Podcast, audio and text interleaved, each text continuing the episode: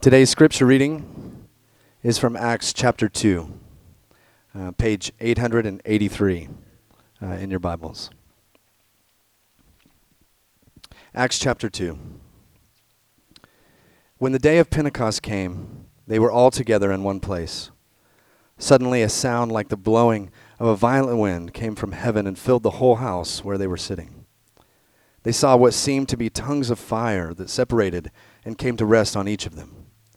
All of them were filled with the Holy Spirit and began to speak in other tongues as the Spirit enabled them. Now there were staying in Jerusalem God fearing Jews from every nation under heaven. When they heard this sound, a crowd came together in bewilderment, because each one heard their own language being spoken. Utterly amazed, they asked, Aren't all these who are speaking Galileans? Then how is it that each of us hears them in our native language? Amazed and perplexed, they asked one another, What does this mean? Some, however, made fun of them and said, They have had too much wine. Then Peter stood up with the eleven, raised his voice, and addressed the cl- crowd Fellow Jews, and all of you who live in Jerusalem, let me explain this to you. Listen carefully to what I say. These people are not drunk, as you suppose. It's only nine in the morning. No, this is what was spoken by the prophet Joel. In the last days, God says, I will pour out my spirit on all people. Your sons and daughters will prophesy. Your young men will see visions, and your old men will dream dreams. Even on my servants, both men and women, I will pour out my spirit in those days, and they will prophesy. I will show wonders in the heavens above and signs on the earth below blood and fire and billows of smoke. The sun will be turned to darkness and the moon to blood before the coming of the great and glorious day of the Lord. And everyone who calls on the name of the Lord will be saved. This is the word of the Lord.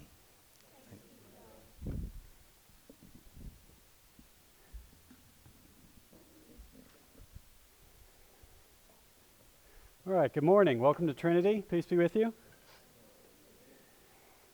Always look forward to these gatherings so much. I look forward to Sunday, honestly, because it's a little bit crazy out there.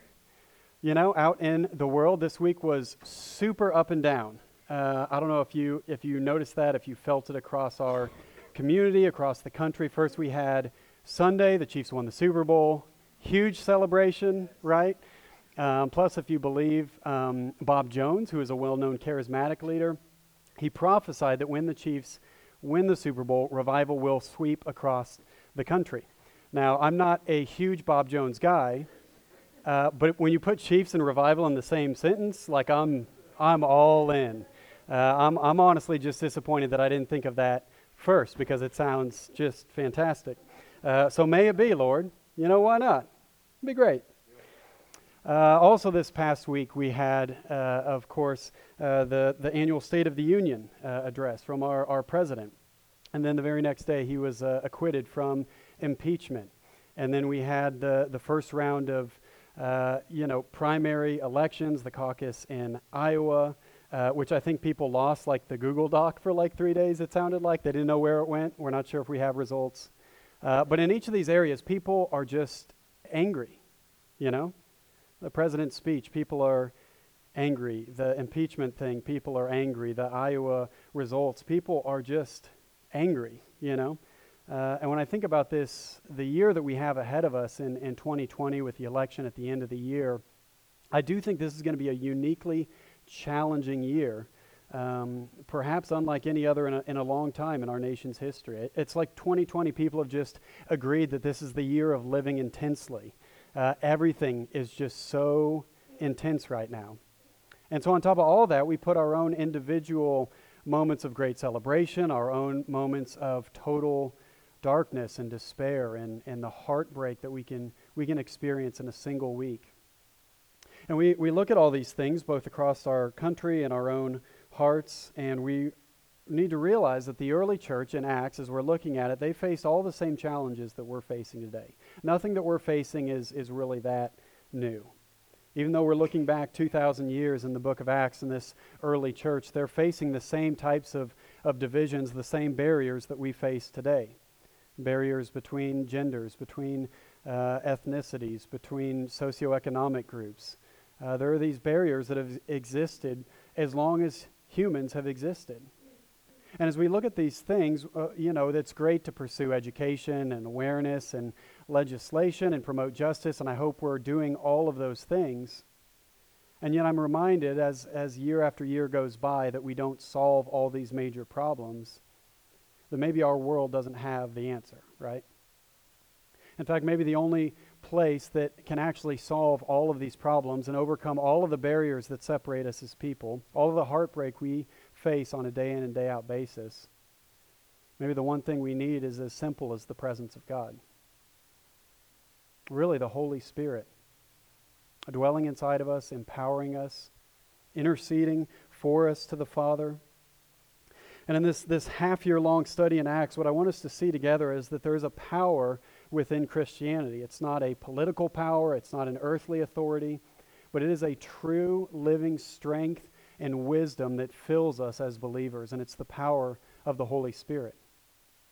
We've been talking about the way of Jesus, and the way of Jesus is totally dependent on the Holy Spirit being, being filled, being empowered by the Holy Spirit. And so, Jesus, in his own earthly ministry, he did nothing until he received the Holy Spirit at his baptism. In the same way, Jesus tells us in Acts 1, we looked at it the last couple weeks, he says basically, don't move an inch toward the Great Commission until you've received the Holy Spirit. The Holy Spirit is the, the presence of God for us that can unite people, bring us together that can, can fill us with joy and hope inside of ourselves for the strongest trials that we face. And it's the only way that we can practice the way of Jesus together for the renewal of all things. Trademark. That's the name of the series. That's our new mission statement. In the book of Acts, 59 times the Holy Spirit shows up, more than twice a chapter.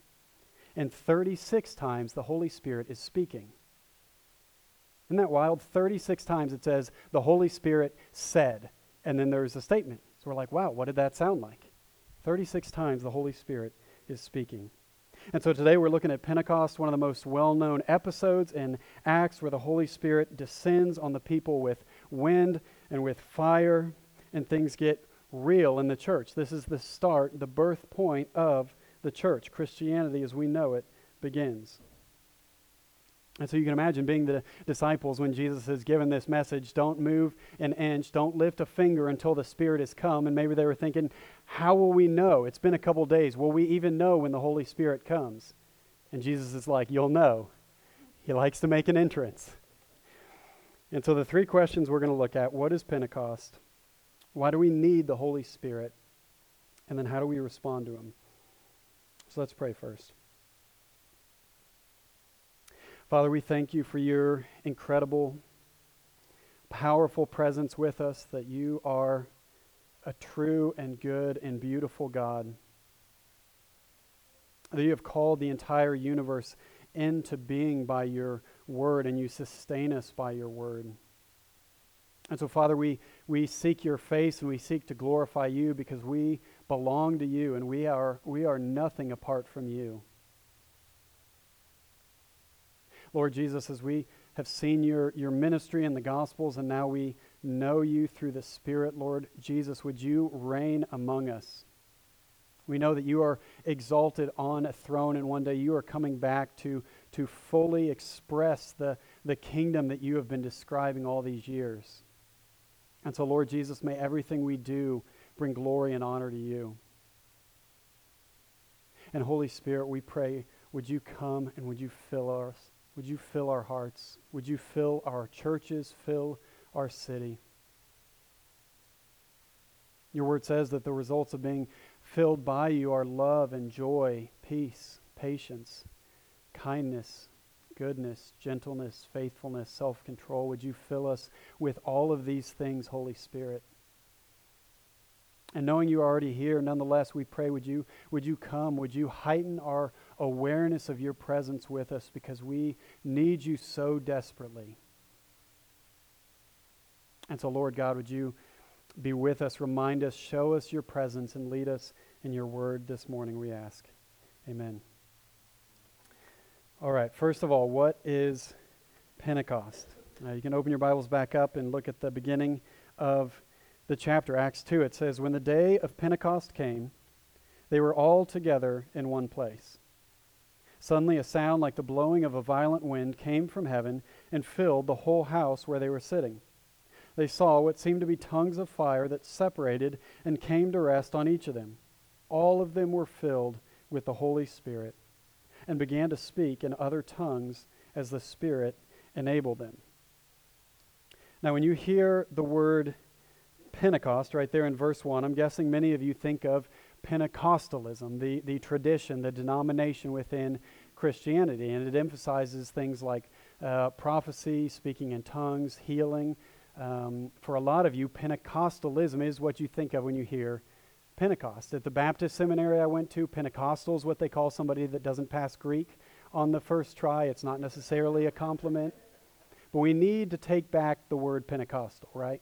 It doesn't belong to just one tradition, one denomination. Anyone who lives on this side of Pentecost is Pentecostal. We're living post Pentecost. Now, for the original hearers, they were Israelites. And the, in the moment when when the Spirit came down on the day of Pentecost, this meant something different to the Israelites. And so, if you can hang with me for a minute, I want to describe what Pentecost was in the Old Testament and why it's so significant for how we understand the Holy Spirit today. In the Old Testament, Pentecost was a, was a festival. It's also called the Festival of Weeks. And that word, Pentecost, it means 50th day. And so Pentecost was a celebration of the deliverance of God's people through the Passover. So you remember the, the Israelites were instructed to put the blood of a firstborn lamb on their doorposts. And then the angel of the Lord came throughout Egypt and passed over the Israelite families, and they escaped through the Red Sea into the wilderness. And it was on the 50th day after Passover that Moses went up on the mountain, and God revealed himself and gave them the law, the Ten Commandments. And so, Pentecost, the 50th day, it's a way for the Israelites to remember that they were freed from oppression in Egypt. More specifically, it's a reminder that God has given his good law. We are, even as Christians, we're to look to the giving of the law as a profound moment for us as God's, God's people. They're not just a list of what to do and what not to do, but it's an entire framework for our lives in the kingdom of God. How do we order our lives? How do we relate to God and to one another? It's all given in the law, and the Israelites would celebrate this at Pentecost. They also decided to make Pentecost a celebration of their agricultural year. And so it was a way to celebrate that the harvest was beginning. They would time it around the, the time of year when the first fruits would come out on the vine or, or in the fields. And so you know the first fruits, they are evidence that this entire harvest is coming. You know, if you've planted grass before, those first few sprouts that come up from the dirt, it's exciting to see those little things. Even if they don't actually grow and make it into the summer, you know that the rest of the grass is right behind it. It's, it's as good as here. And so, Pentecost for the Israelites, it, it was a way to remember that God's good law had been given and that they were the first fruits of a coming harvest. Even in the Old Testament, we see that Israel the salvation that they have in God, it was not just for them, but one day it would spread to every tongue, every tribe, every nation. Through Israel, salvation to all people. And so they were the first fruits, and one day there would be a coming harvest. That's what Pentecost means in Acts 2. Of course, when the Holy Spirit comes down, everything that we know about Pentecost, it's, it's like turned up to 11. It's, it's amplified. It's, it's uh, you know, exponentially multiplied because the Spirit comes down in all of his power and glory. And it says in verse 5 Now they were staying in Jerusalem, God fearing Jews from every nation under heaven. They had come into town for the day of Pentecost. When they heard this sound, the wind, and they saw the tongues of fire, a crowd came together in bewilderment because each one heard their own language being spoken. And so, this is an extraordinary, powerful moment where the Spirit of God comes with such force. We see this a few times in the Old Testament, but this is an absolutely miraculous, powerful demonstration of God's presence among them. And these, these tongues of fire rest above the heads of the apostles and the early Christians. It's incredible. And people from all these different nations that have gathered to celebrate the day of Pentecost, those that believe in God and fear God, they hear the gospel being preached in their own languages. Dozens, if not hundreds, of different languages being spoken all of a sudden. This is an incredible and miraculous moment. And one of the things you may notice, there's a strong parallel here to the Tower of Babel in the Old Testament. If you remember that story in Genesis 11, man has, has gathered together all of their resources, all of their skills and intellect, and they're trying to build a monument to themselves. They're trying to build the tallest pyramid in the world, and they gather together, and honestly, it's like a giant middle finger to God. It's a way of saying, We don't need you, we don't need your presence, we can build something incredible without you.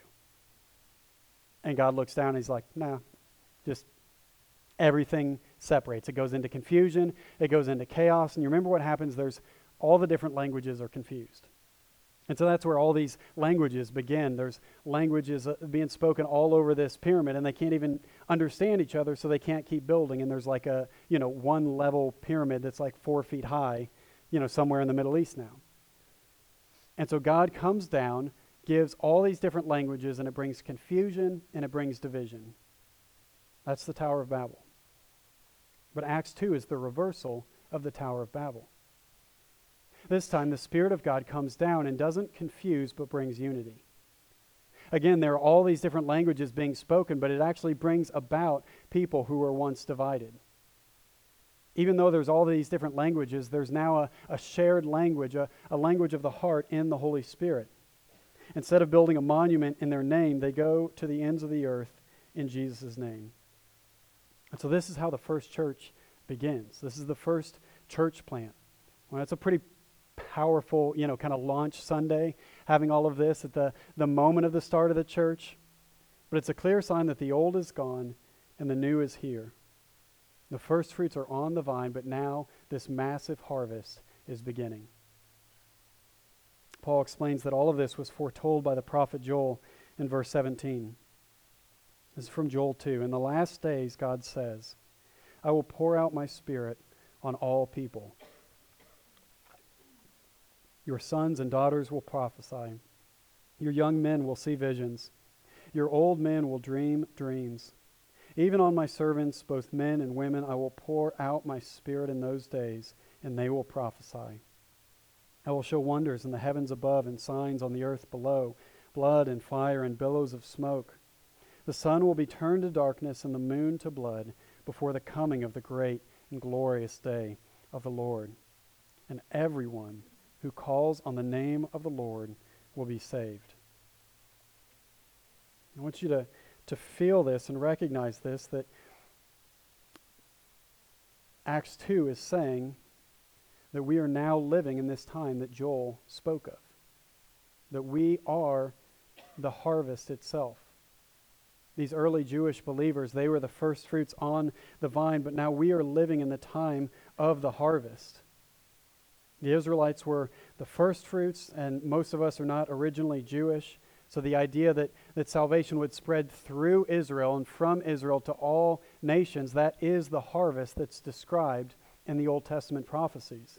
This very gathering is the fulfillment of Joel's vision 3,000 years ago and of the day of Pentecost 2,000 years ago. We're not waiting for the season of the Lord's favor. We are the season of the Lord's favor. We are the season of the harvest. Everyone who calls on the name of the Lord will be saved. And so the second question is why do we need the Holy Spirit? Why does it have to happen like this? Why do we want it to happen like this? In John 16, at, at the Last Supper, Jesus says to his disciples, Very truly I tell you, it is for your good that I'm going away.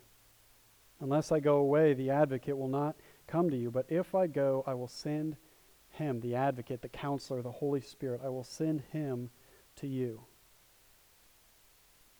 Now, I want you to think about this because this is so profound, but we can, we can move right past it so quickly. So, even if you want to close your eyes or just take a moment to breathe and think about this, is it really better for us to have the Holy Spirit within us than Jesus Christ right next to us? Do I consider my relationship with the Holy Spirit so essential and vital to my life that it's more powerful than Jesus Christ literally living next door to me? This is the kind of, of experience of the, the Holy Spirit and walk in the Holy Spirit that we should have and can have.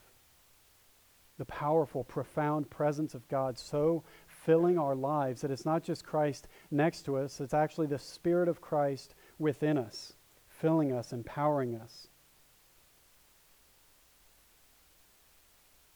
And so Jesus started the whole Christian movement by sending his spirit like a mighty rushing wind, and the place shakes and languages are spoken. And the spirit doesn't come like this. We're living after Pentecost, so there's not another Pentecost, but in a way, every day is like Pentecost because we have the spirit within us, empowering us. This is how cho- Jesus chose to start his church, right? Not with a Bible study or a study group not with, uh, you know, a self help seminar, no Enneagram seminar. He starts the church with the pouring out of his spirit on his people. And every Christian, regardless of your, your understanding of the Holy Spirit and the gifts of the Spirit, your traditional backgrounds in the church, every Christian should be hungry for the power of the Holy Spirit. Our prayer lives should be full of, of appeals for God to pour out His Spirit into our hearts. We should constantly be asking God for more of His presence in our churches in a way that we, we so desperately need the Spirit. A.W. Tozer, an old preacher, he wrote If the Holy Spirit was withdrawn from the church today, 95% of what we do would go on and no one would know the difference. If the Holy Spirit had been withdrawn from the New Testament church, 95% of what they did would stop and everyone would know the difference.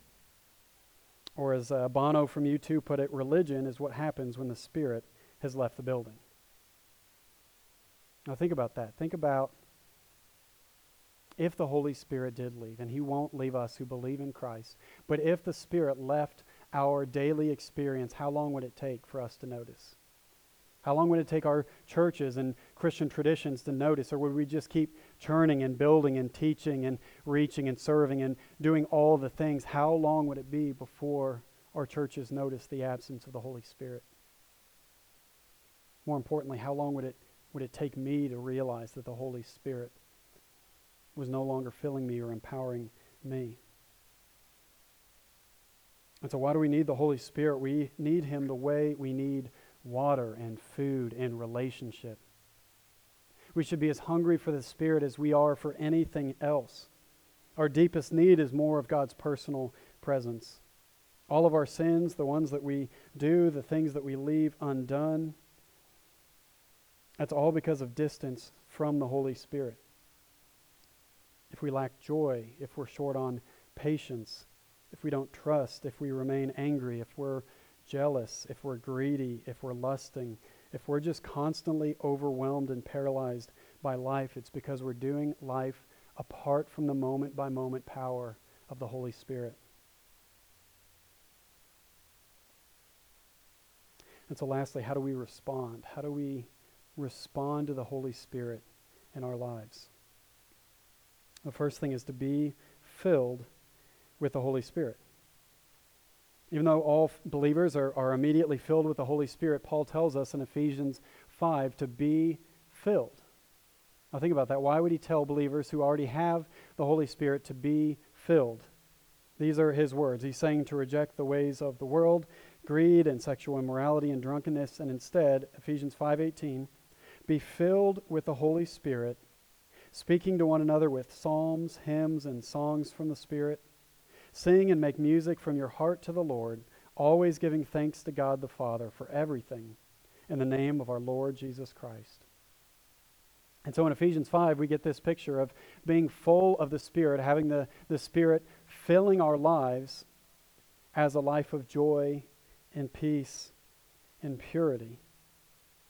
In Galatians 5, Paul says something similar. He says to walk by the Spirit in verse 16 and then the evidence of walking by the Spirit is verse 22. The fruit of the Spirit is love, joy, peace, patience, kindness, goodness, faithfulness, gentleness, and self control. Since we live by the Spirit, let us keep in step with the Spirit. And so the results of being full of the Spirit are these fruits of the Spirit. You know, like if you've ever had a, a cookie and you forgot to put the butter in it, you know, I know some, you know, vegans don't use butter, and that's totally fine if you're vegan. But if you're not a vegan and you take a bite of a cookie and you forgot the butter, you know it immediately, right? And you're like, well, these are no good. I left out the butter. It's almost the same way if we're trying to pursue love and joy and peace and patience and kindness, and then all of a sudden we realize, wait a minute, something is totally missing. I missed the ingredient all the way back at the beginning, and that's the Holy Spirit. All right? Double the butter at all times, double the Holy Spirit. You'll get more of love, joy, peace, patience, and so on. And so, being filled with the Holy Spirit, it's not primarily about suddenly talking in tongues or prophesying or healing people or, you know, and Peter's shadow is cast on people as he walks by them and they're instantaneously healed. That's not always what happens when you're filled with the Holy Spirit. But what does happen is love, joy, peace, patience, kindness, etc. Now, I do think those gifts are, are important, and I, I believe in them 100%, and I, I want us to grow into them more and more as a church. I want to grow into them more and more. But why is it that Paul explicitly tells us to be filled with the Spirit? Those of us who already have the Spirit. It seems to mean they're, they're, he's describing a fullness or a filling of the Holy Spirit in terms of how we experience Him it's as if we can be full of the Holy Spirit or we can be dry in the Holy Spirit, and we haven't lost the Spirit entirely, but it's like we've, we've you know, condemned him to this dark, dingy basement in our lives rather than letting him fill every room in the house. And so Paul urges us to continually ask to be filled with the Spirit. And we know a lot of people who have experienced a profound filling of the Holy Spirit at some point in their Christian life. I don't believe that's some kind of second baptism in the Spirit. I don't think the scriptures teach that anywhere. But many people experience a profound transformation in their Christian life when they begin to be asked, when they begin to ask to be filled with the Holy Spirit. And so think about it like this any relationship that's important to you, whether it's marriage or if you're engaged or if you just have a really close friend, there are times when you feel distant from that person, right? If in marriage, you'll understand this even if you aren't married. There's times when you have dry spells where you don't feel connected, where you've just gotten busy or you've argued. And, you know, you're still married, you're still 100% married, but you're not enjoying all the benefits, all the fruits of that marriage. And the answer is always more quality, focused, unhurried time, right? There's no, there's no shortcut back to the strength of the relationship. And it's the same way with the Holy Spirit we don't lose the Holy Spirit, but we can lose the quality of the relationship, our experience of His power and His presence. And when we feel that dryness, when we feel that distance or disconnection, the, the you know, task is exactly the same. It's quality, unhurried time in God's presence, seeking His face, bringing ourselves back before Him.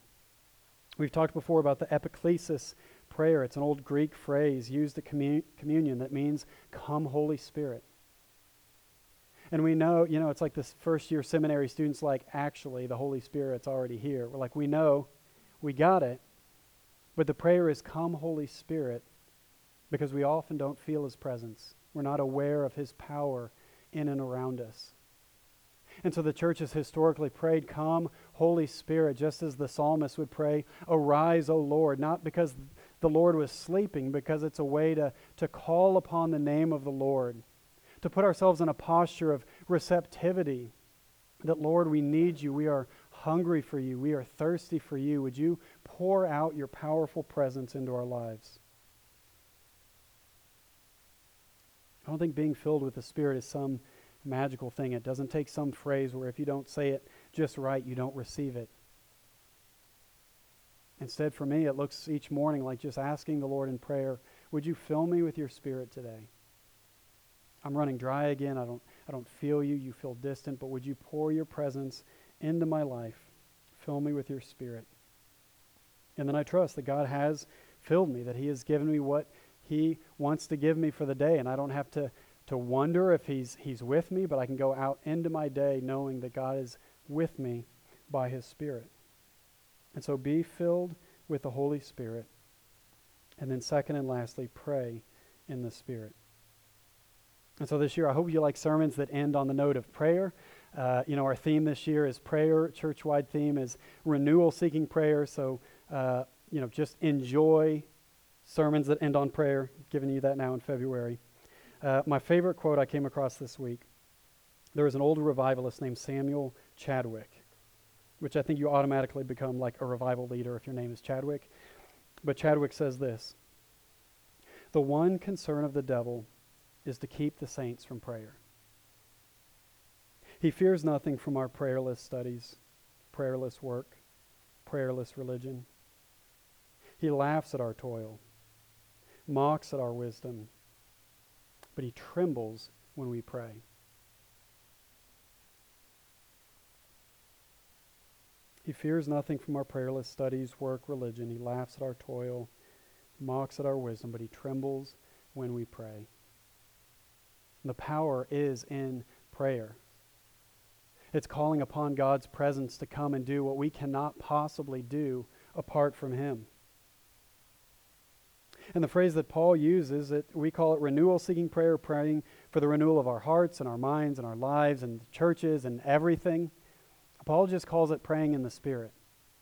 That's his phrase, pray in the Spirit. In Ephesians 6, he calls on the church, pray in the Spirit on all occasions in the book of Jude. He says, praying in the Holy Spirit, keep yourselves in God's love. Paul emphasizes the nearness of the Holy Spirit in our prayers. And he's probably calling us to Romans 8, where he says that the Holy Spirit intercedes on our behalf before the Father. It says the Spirit groans with noises too deep for words on our behalf if you've experienced a profound loss or profound grief, you know what it's like to groan and not be able to find words because of the intensity of your pain. Paul is saying that's the Holy Spirit for you. Groaning with words that are unintelligible because of how he's grieved over the, the emptiness of our lives or the presence of sin or, or our lack of desire to pursue him. The Spirit intercedes and does that for us. And how much more, if we're seeking to be filled with the Holy Spirit, will, will that prayer be heard by the Father who wants us to pray that very thing, wants to fill us with more of His presence?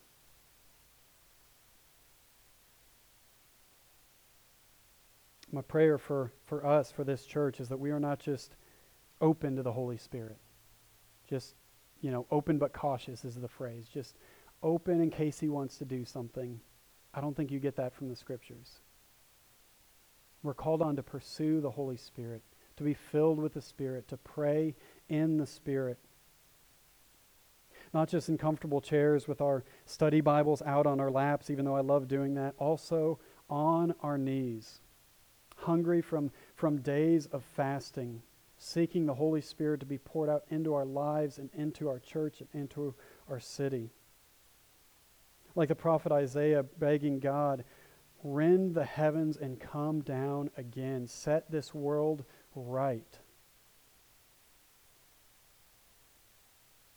If you were in a desert, if you were in a dry and weary land, as Psalm 63 puts it, but you knew where water could be found, wouldn't you go right to it?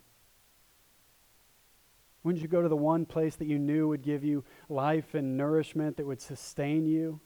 Wouldn't you want to live as close to it as possible? Maybe even throw yourself in the deep end and try to drink your way out? We know where the water is.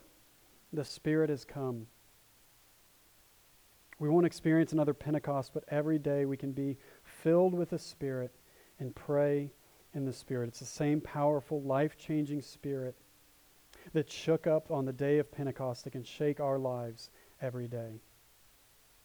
And God's promise through Joel is now being fulfilled, even in us, even in this gathering. He says, In the last days I will pour out my spirit on all people, and everyone who calls on the name of the Lord will be saved. Let's pray.